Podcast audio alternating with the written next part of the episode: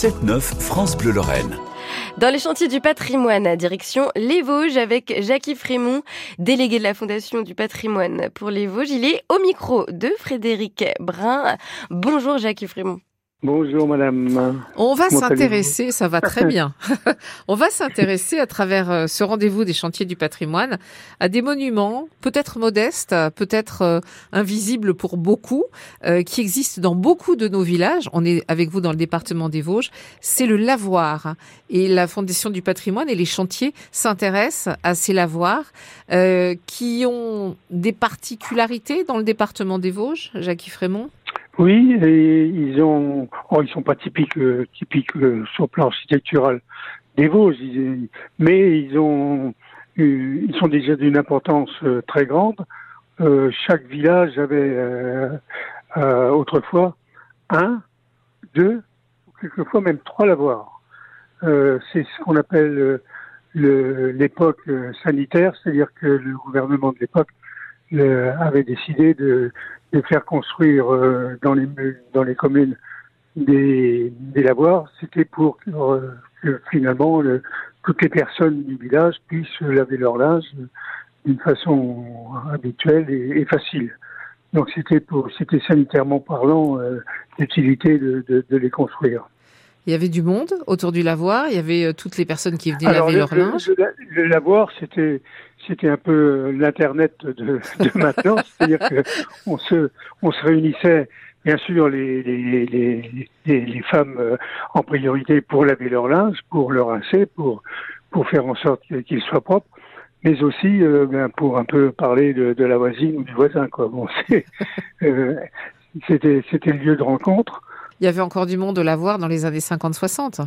Ah, complètement, complètement. Bon, du XXe siècle, pardon, j'ai oublié de dire. Laver, La machine à laver qui, qui, a, qui a donné l'effet que ça ne se, ils étaient plus utilisés. Alors c'est lavoir, euh, ils étaient tous couverts. Tout, tout, tout n'est pas tous les. Ah, il y a des. Tous les lavoirs. Il y a des lavoirs en plein air.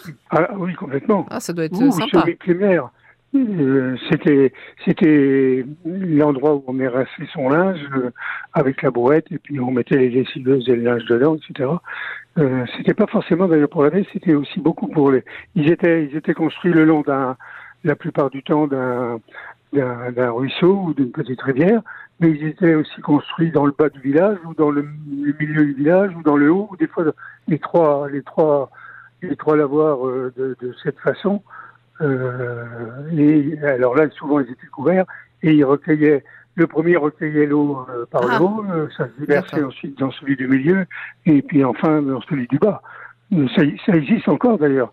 Et actuellement, ben, il est vrai que j'ai un, un, nous traversons un moment où j'ai beaucoup de relevoirs. C'est bon, c'est comme ça. C'est peu par par moment.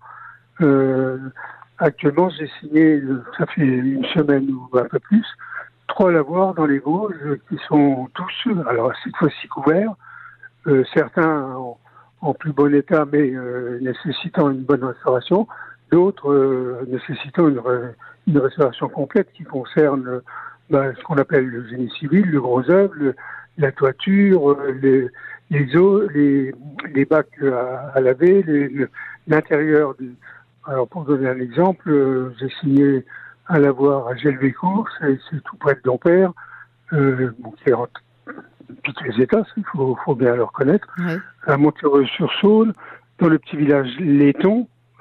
On, on vient d'en signer trois, vous voyez, trois dans, dans, dans la foulée. Et vous pouvez réécouter tous les chantiers euh, du patrimoine sur francebleu.fr et sur l'application ici.